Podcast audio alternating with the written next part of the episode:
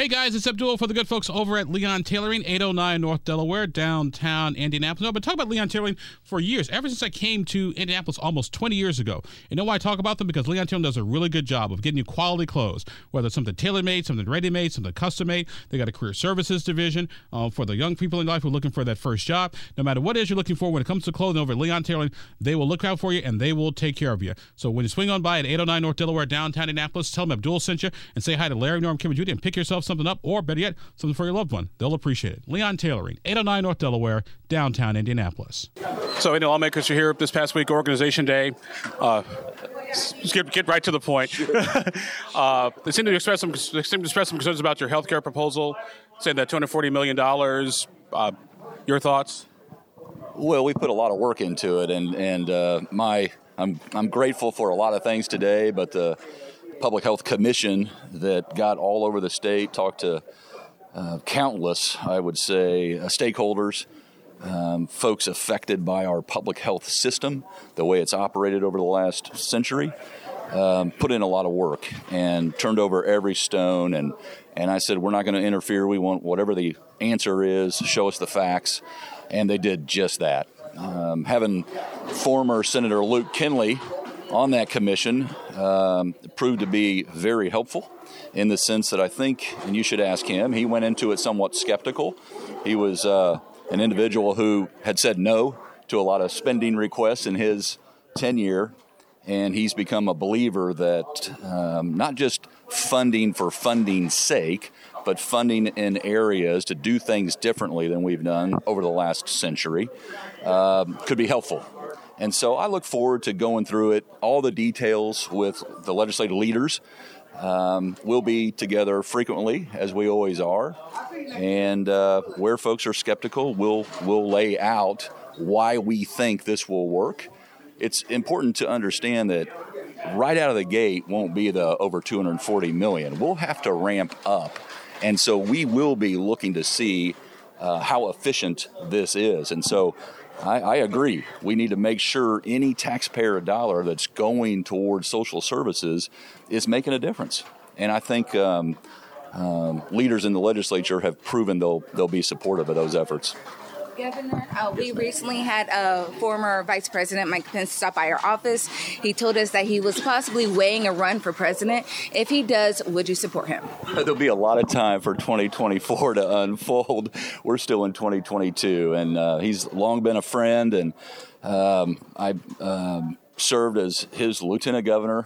It felt like 20 minutes, uh, but uh, here we are, and so we'll we'll get to 2024, but but uh, we'll wait and see who makes announcements, and and I'll uh, I'll likely be involved in some form or fashion. So, Governor, since you asked the question, Indiana seems to have a long list of vice presidential folks that serve. Dan Quayle, uh, there was a, somebody by the name of Mike Pence.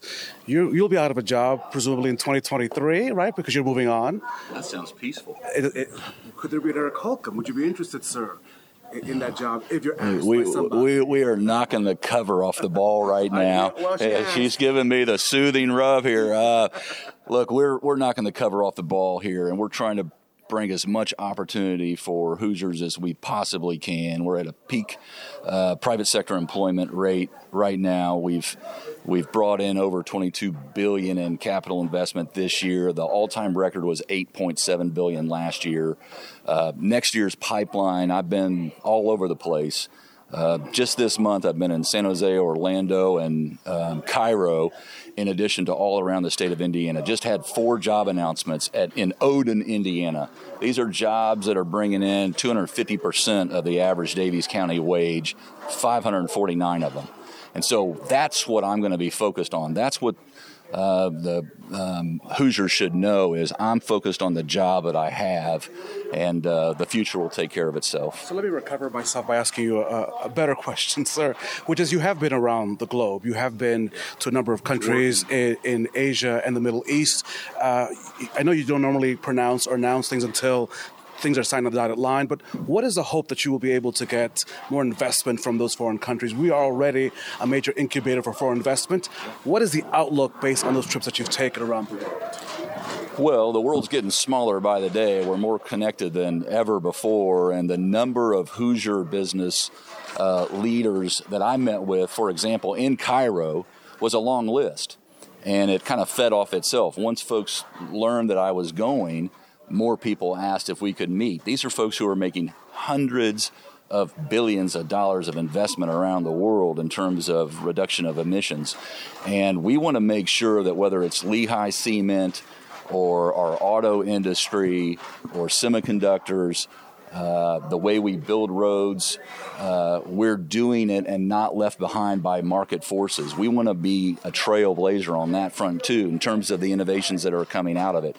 And that's why you're seeing a lot of attention and investment in the state of Indiana, be it semiconductors design or packaging, manufacturing, be it battery, be it the future of mobility. We can't take a day off or write another part of the world off because we're all interconnected. We tripled our foreign direct investment in a matter of three years. That seems almost impossible. We did it 2016 through 2018. And that's not as much as we're domestically growing. So you can just see how interconnected the supply chain is. And right now, the, under the current circumstances, we're onshoring, nearshoring, um, jobs like never before because it has to be just in time, not just just in case. And so, a state like Indiana, in the middle of it all, being the crossroads of America, having the ports, having the rail, having the interstates, this puts us in a in a very advantageous position. But you, you gotta you gotta hustle, and, and you gotta you gotta show up, and and we we are. Uh, Governor, uh, education, workforce development, uh, with all the new jobs that are coming, able to have the workforce. That's key. Two, property taxes, uh, who just got a lot of sticker shock with their assessments, expecting the movement, and also yeah. looks like there may be some movement on marijuana legalization this year. Well, that, that, come on, Raphael. I mean, you, Raphael. Yeah, Abdul, you get the that out. Yeah, yeah. Uh, that that's something I've uh, not the first time I've heard this topic uh, come up. Look, I, I, haven't changed my position. I'm, I'm uh, very supportive of uh, more research, legitimate uh, r- medical research in terms of the uh, uh, the advantages of medicinal marijuana, but that but it's still illegal. And I don't care if the federal government looks the other way. I'm not gonna. I don't. I didn't raise my hand and take an oath to uphold the law just to pick and choose whether I agree with it or not. If I don't agree with it, I'll seek to change it. I would suggest the federal government do that as well. How are we on property taxes? Yeah, we'll we'll we'll uh, we'll uh, we'll look at the whole tax front. Look, we've been cutting taxes, and we're going into, as you alluded to at the very outset, uh, a budget session uh, where priorities will be determined. And I just gave you a very rosy uh, picture about all the growth and investment that's come into our state. But we've recently eliminated some taxes and we've been reducing taxes in terms of income, in terms of the utility receipts tax, uh, in terms of our corporate tax going down to 4.9, which was already on its flight path before I even got here. And so when you reduce those taxes, it has an effect on your revenue.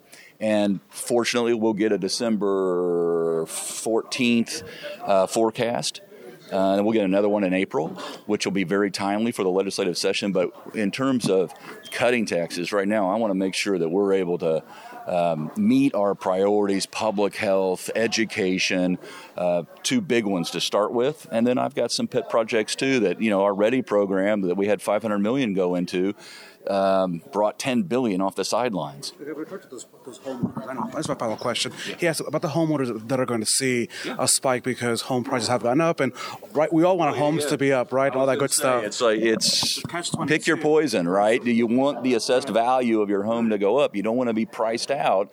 Um, but this is going to be an overall discussion of taxes, whether it be uh, private, homeowner, be it the business community or the ag sector. And that's why we meet every January. One more? No, Sure.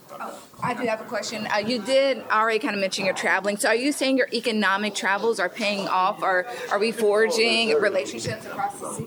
Oh, yeah. I mean, the travel is bringing more opportunity, good, high paying jobs here the key is to make sure that Hoosiers have the right skill sets to fill those jobs. And so we will lean into our workforce development efforts to make sure that people can, if they so choose, double or triple their salary because when you start at 80 an hour, do the math. This is a this is a career. So, no, I got one question. Last You know, question. the, you know, the North Split seems to Yes. have be taking forever. Are you going to put any Yes. pressure? I- I- Yeah. You know, No, I've been out there. I, I, I was out there a few weeks ago now, Um, are, are you going to put any pressure on them? in my to steel toe thing done? boots, by the way. Oh, I'm not. And for a Pike No, High I- School yeah. kid to be wearing cowboy boots, Yeah, I'm always yeah. worried about that. Yeah. Um, well, we can go into that too. But uh, I'm proud of, of the contractors and INDOT for the job they've done. This is one of, it's been described as one of the most complex transportation projects in the country. And with the, I mentioned the supply chain pressure Right. and waiting on supplies. I don't know of another project in the country that is as complex that they have stayed on site and made progress. So there'll be rolling uh, announcements come out about different parts of the overall, the multiple routes that open up. Uh, but we're looking at a spring completion, and I'm I couldn't be more thankful on Thanksgiving for the job that everyone's doing right now. Was the deadline a little aggressive in the beginning?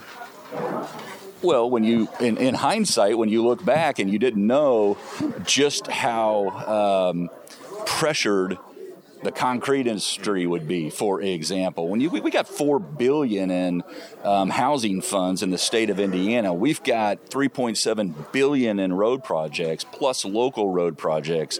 We've got massive semiconductor businesses, IU Health projects all over the state of Indiana. They all need that foundational uh, ingredient of cement concrete. And so, and it's not just in Indiana, it's happening all over the country. And so, yeah, in hindsight, were they aggressive? Yes, but are they are they on track to finish it? And when it's done, uh, you're going to love it. Thanks, guys. so. You will. So, This podcast was produced and edited by Chris Spangle and Leaders and Legends LLC. If you're interested in starting a podcast or taking yours to the next level, please contact us at leadersandlegends.net.